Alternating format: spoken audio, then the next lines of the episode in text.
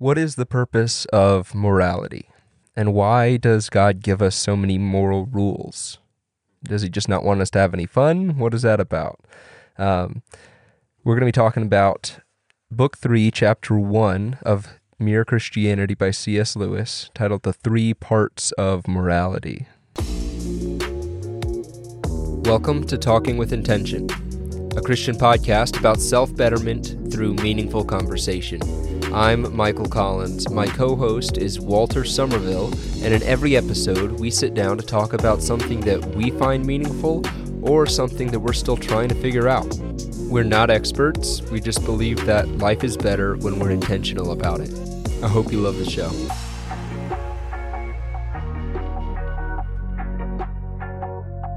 So, what'd you think, Walt? I liked it. I liked it a lot. I think um, it might be not my favorite chapter, but it's up there. Um, especially at the end, there's one line that really stood out to me, and you did one of these to me Oh, on yeah. one of the episodes. You let me try to guess which was your favorite part. Yeah. So maybe you'll see if you can pick out my favorite See part. if I can guess your favorite But- line. Okay. One thing I really liked is how he starts it. I did enjoy this intro paragraph here. He says something that I feel like pretty much everybody can relate to. Um, he says uh, a story about a schoolboy who was asked what he thought of God. and he said he kind of got the impression that God was somebody who was always kind of waiting around um, till somebody was having fun and then trying to stop them from having fun. and that was kind of the impression that this boy got of of God. And I feel like at some point or another, everybody's had that idea of that's what God is doing. He's up there, he's waiting around for me to find something fun that I am enjoying, and then he's trying to put a stop to me having fun. Yeah, I know. I've definitely heard a lot of people talk that seem to have that view. I remember, you know, thinking that was basically what was going on, you know, when I was a little kid. And yeah, because it, does seem like that at first.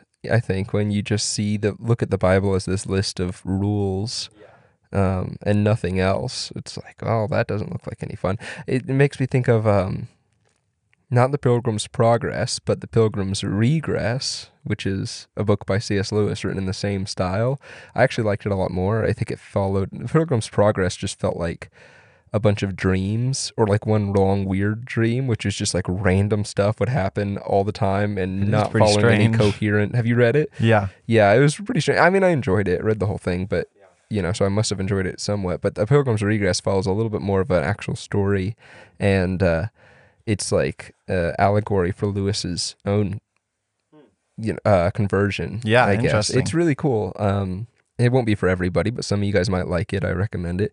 Um, but I remember at the beginning of that book, he that's his view basically is of God is just this guy with all these rules, and if Yeah. you break them, you're in trouble. Yeah. you know.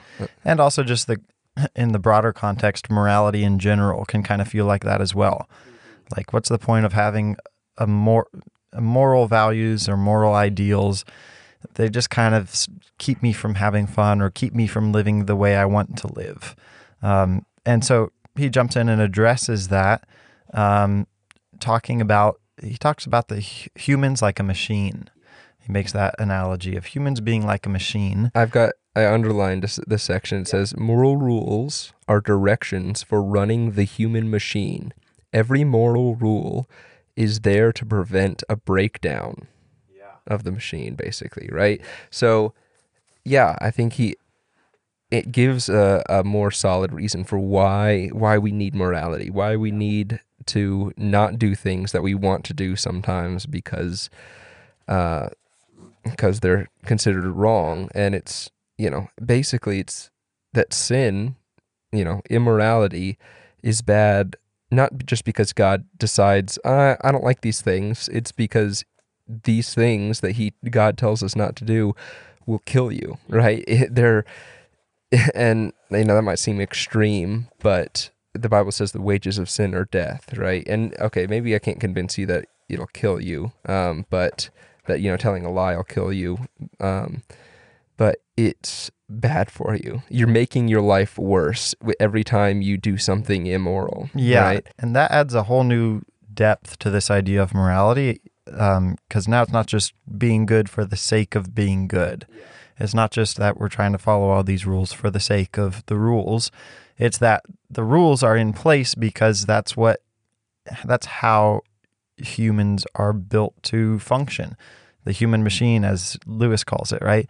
These rules maintain that machine, keep it from breaking down. All these rules aren't just there so that we can follow them and we're not just being good for the sake of being good, but to prevent major issues down the road. Um, and he talks about like somebody learning to drive a new machine. And when you're first learning to drive a machine, it makes me think of a few summers ago. Uh, Mark brought us all down, the staff that were here during the summer of COVID, the staff that were volunteering here, and he was trying to show us how to drive the um, the big zero turn Oh yeah, lawn zero turn mowers. mowers. Yeah. Yeah, that's just I guess the last machine that I tried to learn how to drive, and Lewis calls it out exactly how it is when you're trying to learn a machine like that. Every it feels like every few times you do something, the person who's teaching you, who knows what they're doing, they're like, no, no, no, not like that. You need to do it this way. No, no, no, not like that. You need to do this way. And you realize the things that seem natural and right for you will break the machine. And so that's what Lewis is talking about with the the these moral rules. It's that you know we're getting called out, and it feels like we're getting called out over and over again. All these rules, um, but it's because if we go about on our own, just doing what you know what we feel like all the time, it's going to lead to major breakdowns. it's more than just it's good for the sake of good like you said. Um, there's actual consequences physical consequences to sin and to immorality. Um, you know lewis after that starts talking about how pe- some people like to use the term ideals rather than uh, moral obedience. Um, and he says that you know there's one sense that that's great and one sense that he thinks it's very misleading you know because he says there is a moral ideal which is perfection right? Just as there's a ideal way to drive a car or an ideal what else? It, um Changing gears in a car. yeah changing gears in a car or perfect tennis players or drawing perfectly straight lines right? There is perfection. Perfection you know especially you know, and this is the difference between moral objectivity and subjectivity which we just did an episode on so this chapter is perfect. But you know there is a perfect morality that's god basically right? Um but if you look at ideals when somebody talks about this is my ideal house right he doesn't mean this is the ultimate perfect house. It means this is my favorite. This is what i the house that i would like.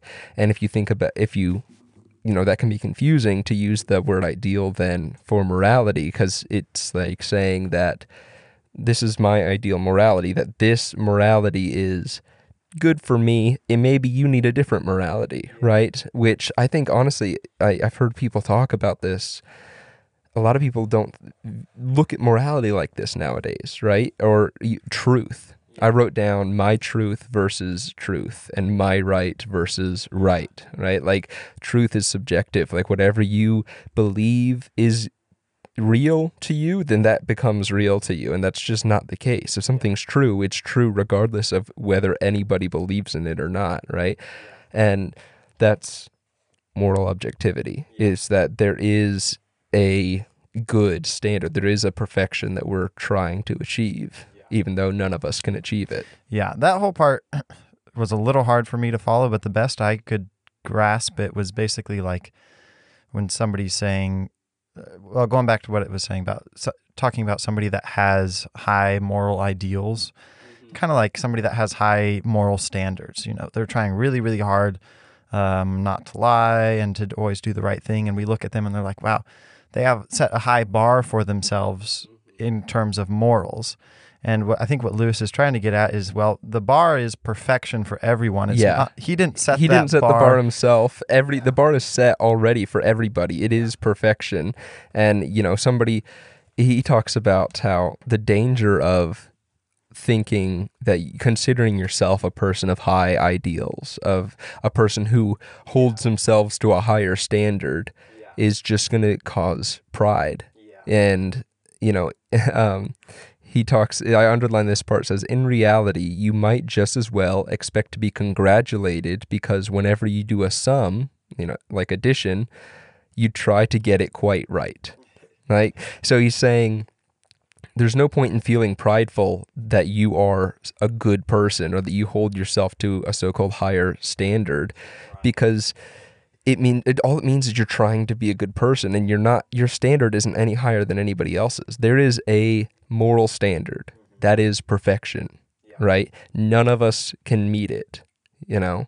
And i think you know some people do put more effort in than others and some people maybe are a little i don't even know if they're a little bit closer than others because if you're i i don't know that I, that's the case because i think if you are sinned you've fallen short Perfection's kind of an all or nothing. yeah it's like you're either there or you're not and none of us are there Yeah. right which is the whole reason we need god Yeah, it's a And- good way to look at it and doesn't leave much room for legalism and pride from trying to do the better pride than others and, and it's just comparing yeah i was about to say it's just comparing yourself to other people which is never a good thing which we've i've you know talked about we've talked about on the podcast several times episodes back of how pride and comparing yourself to other people is just always a bad idea. But i liked that you know his little line about you if people who expect to be congratulated because they're they hold themselves to a higher standard it's like you are same thing as expecting to be congratulated because you're trying to get your math homework correct you know? Yeah. it's like there is an answer. There's a correct answer. Everybody it's the same for everybody you know and we're all trying to get there. Um and he says I underline this line. He says, It would be idiotic not to try, for every mistake is going to cause you trouble later on, right? Like, it's dumb to not try and strive for that perf- perfect moral standard because every time you mess up, it's just going to cause you more trouble. Yeah. Um, And you could see how pe- people might get to that point thinking, oh, well, if perfection is an all or nothing deal, and like we said, none of us are there, why even try? And it's because the goal, while it is perfection, it's also, there's benefits even if you're not perfect, right? There's benefits to it, even if you haven't atta- reached perfection yet. And it's, it's really just mitigating the damage of doing immoral things, really, is what we're doing, right? It's like each mistake, missing the mark, Christians call it sin, is eventually going to mess up the human machine. It's, it's not the way we were built to live. And so trying to mitigate those those times that we miss the mark and break down as a human being. Yeah. Yeah, absolutely. You know, and I think I wrote on the in the little margin on the side of my page here beside the next paragraph that I said there is beauty in the attempt.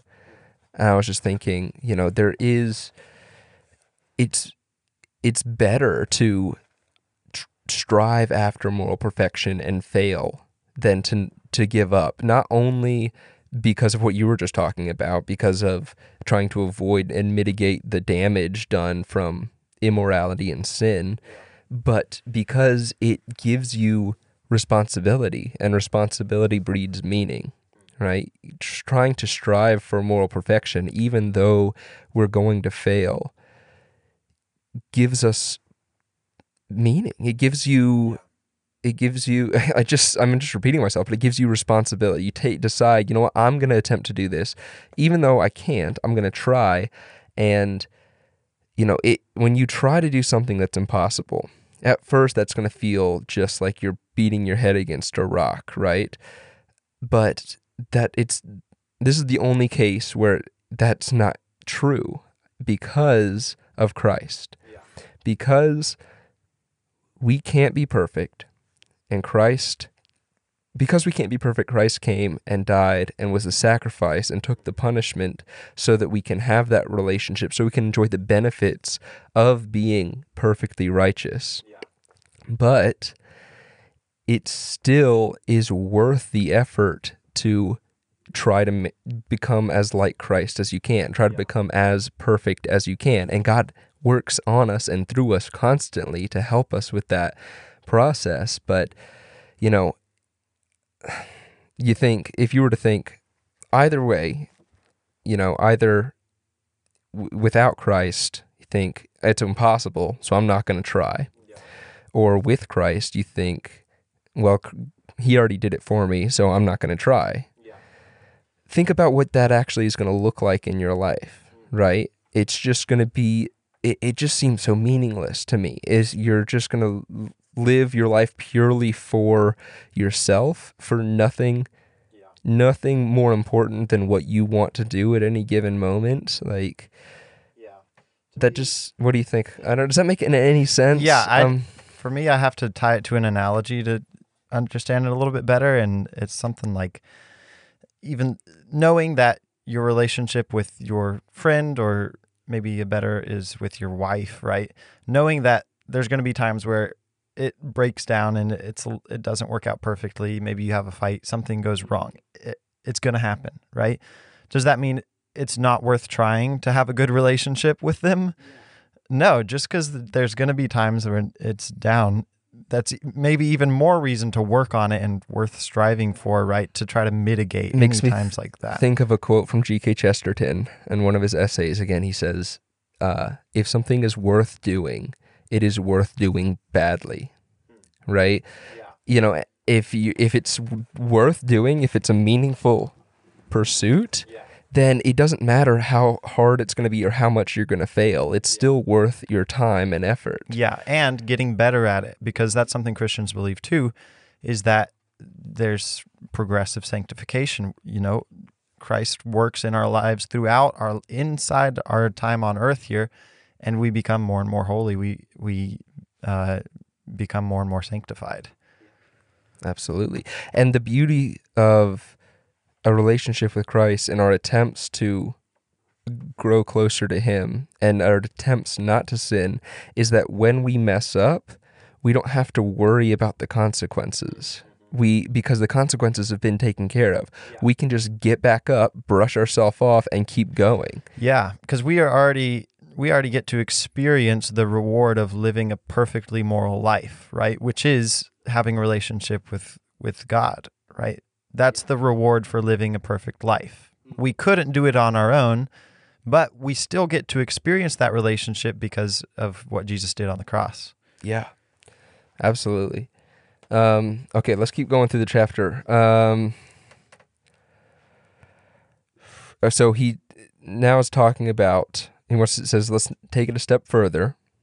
And again, the chapter is titled "The Three Parts of Morality." So he's getting to the second part here. It says there are two ways which the human machine goes wrong. One is when individuals clash with each other, basically, and I'm not quoting him anymore, but it's where you know Walter and I get into a fight, we get into an argument, or you know I steal something from him, and that hurts our relationship. It affects another person, right? My mistake has an impact on him.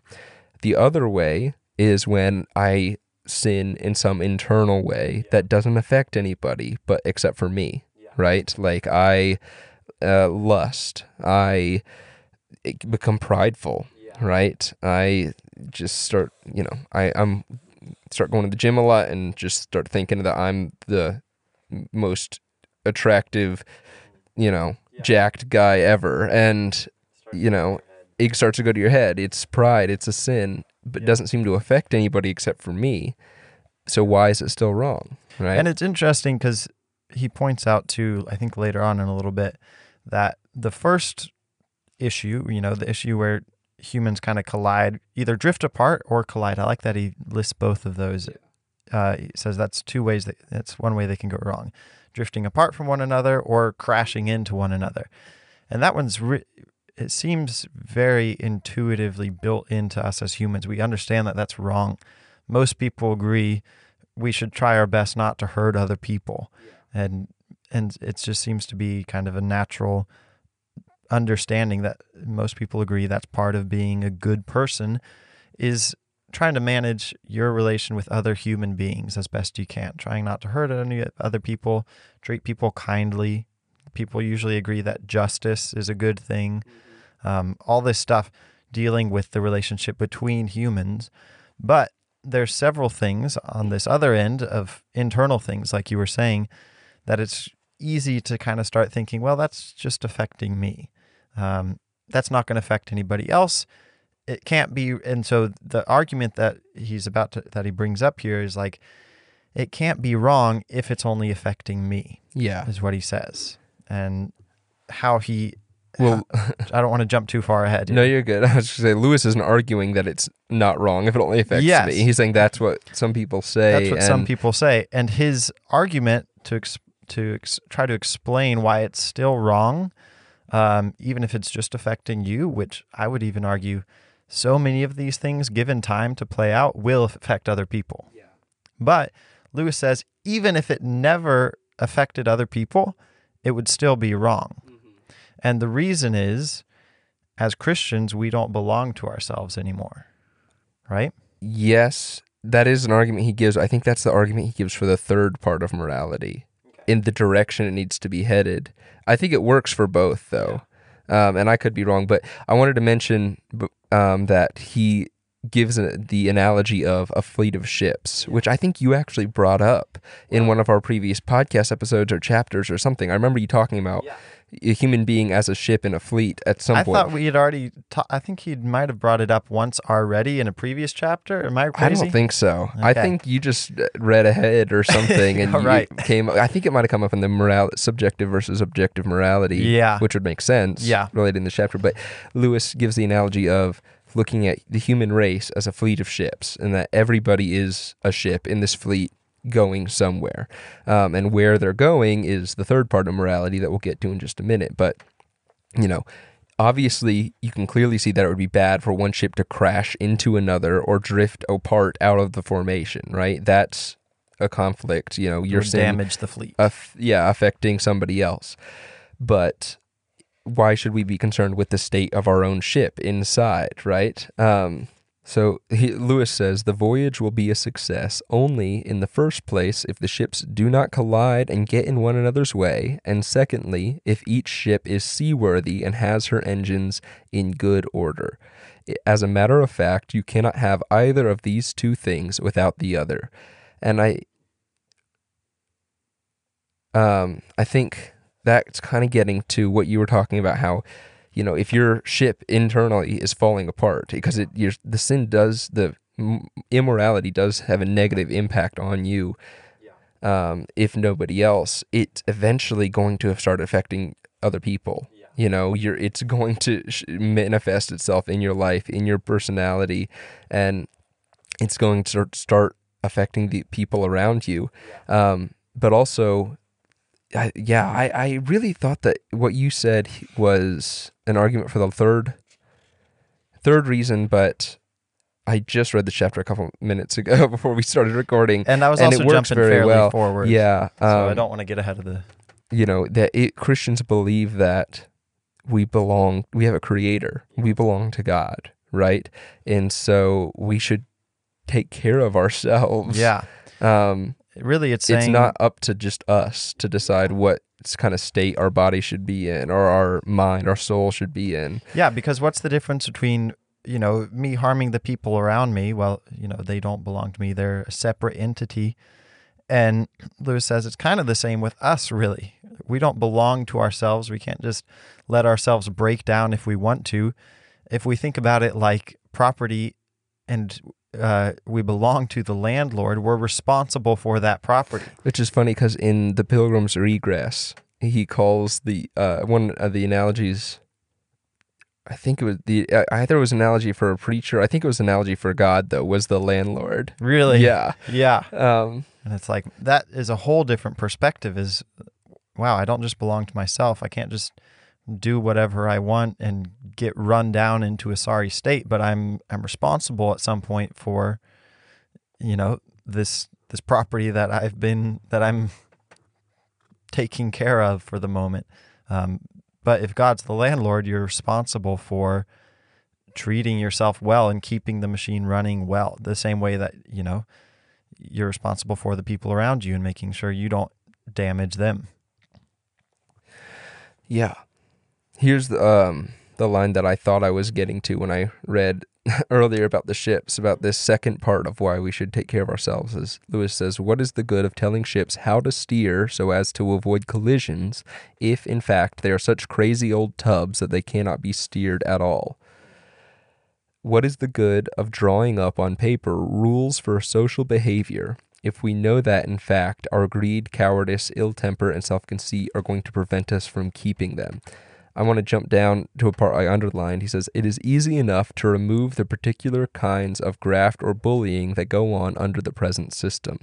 He's saying, it's easy enough to keep us from harming each other through laws and stuff like that, right? Like it, you know, stealing is is wrong. So we say it's you can't steal from other people. It's illegal. You'll go to jail if you do, right? Um, so it's easy enough to keep us from hurting each other, but Lewis says, as long as men are twisters or bullies, they will find some new way of carrying on the old game under the new system. You cannot make men good by law, and without good man, good, without good men, you cannot have a good society.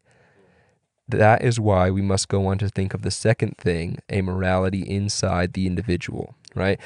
You can stop somebody from doing evil by force, yeah. right? But you cannot force them to do good. Hmm, yeah. You cannot. Uh, yeah, and actually, I was writing this out um, the other day, so I, this is perfect. Um, I was writing about this, but yeah, you cannot force somebody to do good. You can force them to stop doing evil, I can, you know, if you were physically beating somebody up, I, if I had enough force, I could stop you from doing that, right? Um, this is actually, here's the analogy I just remembered that I gave when I was writing about this is, um, you know, I can use for, I can, if, if somebody's getting mugged, I can use force to stop that mugging from happening right? If I have a gun, I can go over, use my gun against the guy, say he's got a knife, and he'll probably stop mugging yeah. the old lady, right? But I, if I try to pull out my gun, point it at you, and say, go and give that homeless guy over there all the money in your wallet, or I'm going to shoot you, right? You'll do it, but it won't have any virtue. Right? The the money will have been given, but it's more like it's been taken than given. yeah, it's the just goodness, a robbery with extra steps. the goodness of that act is not there anymore, right? It you can't force people to be good. Um, you can only force them to stop doing evil if you have enough force. Um, and so, if we want to actually be good, you know, we can't just stop with well, I'm not hurting anybody else, so uh, it's good enough, right? Yeah. Um, it, it it's still wrong if you're the only person that it's negatively affecting, and if it is immoral, it is negatively affecting you. There's mm-hmm. no getting around that. Yeah, yeah, exactly. I think the point is you are also a human. And so negatively affecting yourself is also bad in the same way that negatively affecting other people is also bad. Yeah. Um, I think that's the the long and short of it. But then he brings up another point, which I would have never thought of. I'm not nearly as smart as this guy.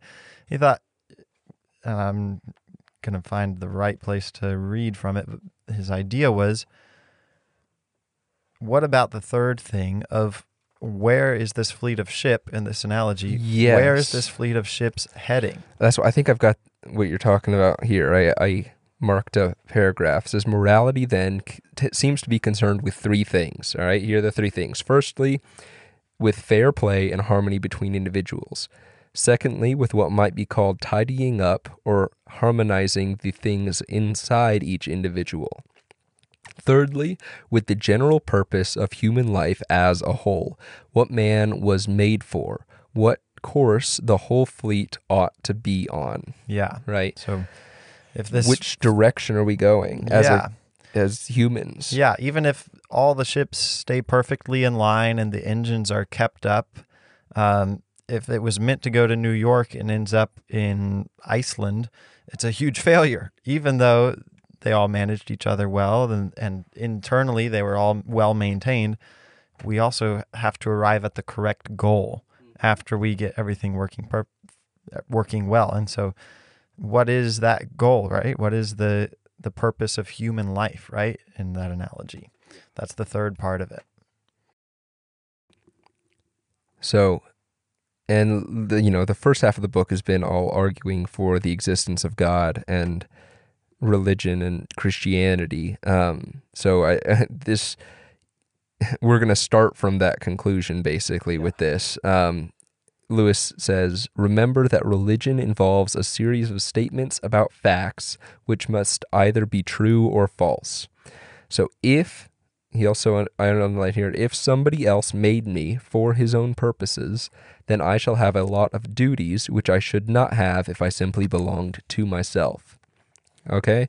So that's what you brought up earlier, right? Um, talking about the second point, um, which works perfectly for that. Um, but also, if God, if we're created by God, which is, you know, at this point we've come through all of that. If you're, if you don't believe that, then you're probably gonna have issues with the, this argument. But go back and listen to the rest of the series on mere Christianity, um, so that we'll all be on the same page. But um, if we're created by God, then we aren't responsible. You know, it, we are we have duties to Him, not just to ourselves. Right? It's a higher purpose, a higher reason to be moral and to be going in the right direction, which would be toward Him or whichever direction He tells us to yeah. go, which thankfully is toward Him, yeah. um, because He owns us, yeah. right? Which probably rubs some people the wrong way to think God so that you were owned by God. But yeah, it it's does. A, yeah, yeah. It's right? interesting. I remember in Bible college, one of the one of the analogies that doesn't often get talked about, at least in America, for our relationship with Christ. Right? You know, one analogy is like a marriage. You know, we like to say we're a friend of God. One of the big analogies is a slave, actually, in the Bible or a bond servant. And it's like, wow, yeah, it really is kind of an ownership. But I mean, what else does it mean that he made us and has a purpose for us than that and that we are his, right? And the thing is he's not eh, that's the whole you know we're slaves to him by choice because it's the best thing we could possibly be it, it's the best life you can possibly live is to be a slave to make yourself a slave to god right because um, you're either going to be a slave to god or you're going to be a slave to sin um, yeah. it, that's it you know and another way of saying that which i've mentioned before is you're going to worship something it's either going to be god or it's going to be yourself or something else money a significant other your business something um, and worshiping anything other than God is the same thing as worshiping sin, right? That's idolatry. Yeah. And so you're and you're going to be a slave to whatever you worship. So worshiping God is the best decision you can possibly make. It's what we were created to do. Um, yeah, I like that. You're going to be a slave to something, whether you're aware of it or not. And yeah. so, you know, pick and choose carefully. Are we ready to move on to this next little section here? Or so yeah, he just continues on after talking about how, you know, if we belonged to ourselves, um, then doing whatever we wanted for our own purposes would be no big deal. But if in fact we belong to a different landlord, um, then we have a lot of duties. Yeah, he says, uh, then I shall have a lot of duties which I should not have had if I simply belonged to myself. Um, and he, he reinforces this by talking about eternity, right? and how it's one thing if all a human has is his 70 or 80 years on earth, right? Yeah. He says, There are a good many things which would not be worth bothering about if I were going to live only 70 years, but which I had better bother about very seriously if I am going to live forever right? Perhaps my bad temper and my jealousy are gradually getting worse, so gradually that the increase in 70 years will not be very noticeable, but will, it might be absolute hell in a million years. Yeah. In That's fact, so interesting. Yeah. To think about just little things that, man, especially early on in your life, it's like, oh, that's no big deal. Something that comes up once a week, once a month, even, it's no big deal. You play that out over 70 years, maybe it's increasing and it's kind of it's showing up more and more, but it's not going to be noticeable in my lifetime. But if humans are if we have a soul that's eternal and we're going to live on in heaven forever, heaven or hell, then it's going to continue to grow in one direction or another. And so these things that otherwise wouldn't be an issue at all suddenly become quite a big issue. You know, this is making me think of the episode on morality um, that we did on subjective versus objective morality. And at the end of that episode, I said that I don't believe there's any neutral act. I don't remember exactly what I said, but basically, there's no such thing. Everything that you do is either good or bad. Yeah. Everything. Um, and you know, it's this has got me thinking about that again, and I've been thinking about it since that episode. Um, you know, because the things that seem like they're not a big deal, if we're really going to live forever, you know, it's gonna over time it's gonna compound, and it's why we put intentionality between between before our actions. We take time, we think about what we're doing and how it's going to affect us and the people around us, right? Um, and I, you know, I somebody reached out um, and dis- told me they disagreed with my statement that everything is either good or bad. Um, and they gave the analogy of they said if I flip a coin, you know, that's not good or bad. And so I was like, okay, well, it got me thinking about it. Um, yeah, good, right? Yeah. Um, and I realized, okay, I should, I should, I can say it in a better way. What I mean is every, hmm, maybe I don't know what I mean. what I think I mean is every intention is either good or bad. Yeah. Right? Eh, because you never do anything without a for without a reason. Okay? Maybe you don't know what that reason is, which is what we are against here. That's why we call the podcast Talking with Intention. We want to live our lives intentionally and know the reasons behind our actions. But the, you do have a reason for every single thing that you do, right? If you flip a coin, there's a reason for that. Maybe it's not a big reason. Maybe it's literally you were bored. Yeah. Right? Okay, so you flip a coin because you're standing, you're waiting, and you're bored, right? Then you're entertaining yourself. You're doing something, eh, you know, I mean, you're using your body, you're experiencing the world, the texture of the coin. All these things are tiny, yeah. but it, I'm just supporting my argument that that is a good thing. Then, right? right. Is because you know you're enter- you're finding a way to be create to creatively entertain yourself yeah. by f- playing with the coin that you had in your pocket, right? Maybe you're flipping a coin because you think it makes you look cool and you want to impress mm-hmm. the girl standing next to you, right? Okay, now flipping the coin is wrong because it's pride. You're making that decision out of pride. In that case, I think it's wrong. And so maybe it's like every motive is either good yeah, or bad. Every motive is either good or bad, or, and every action that you take has a motive. Yeah, there we go. You know, and it's just the I mean that's what our podcast is about is trying to figure out and make sure we understand the motives behind our actions mm-hmm. because they they're always there. Yeah. And I think I'll add on to that. Like you said, we don't always know the motives. And that's why we have what we call gray areas. It's not because the motives or the actions themselves are gray, like partway good, partway bad, is that we don't understand. And so that's where, as a Christian, it's amazing that it's not just up to us to figure out every part about us and to work painstaking every single action out and make it perfect. We have Christ to come and transform us, and He's going to do it to perfection. Uh, Lewis talks about that in a previous chapter. Like giving your life to to Christ is no small deal. Some some people come to Christianity because they want to fix up their life a little bit. Maybe they want to get past alcoholism or anger issues or different things that they realize in their life are bad things. And so um, they look to God to help them clear up those things in their life. But God doesn't stop there, right? He's not going to stop on these little issues until you're you've arrived at perfection, right? He's going to keep even these tiny little things like we've been talking about that wouldn't be a problem in 70 years he it's a big it's a great deal of a problem to him because he's looking towards eternity with us and so he's going to not stop working on us till we become perfect right Absolutely. we had a whole summer camp theme on that unfinished yeah, last year last summer. That's right.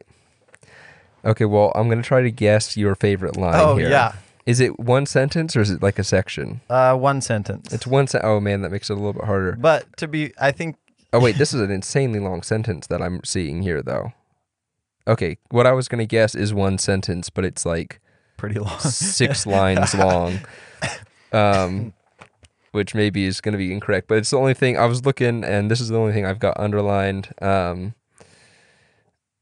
uh, yeah. So this is what I. This is my guess here. Yeah. Is if individuals live only 70 years, then a state or nation or civilization which may last for a thousand years is more important than an individual. Oh, wait, no, that is the end of the sentence. Dang it. Then it's my next sentence, Okay. is my guess.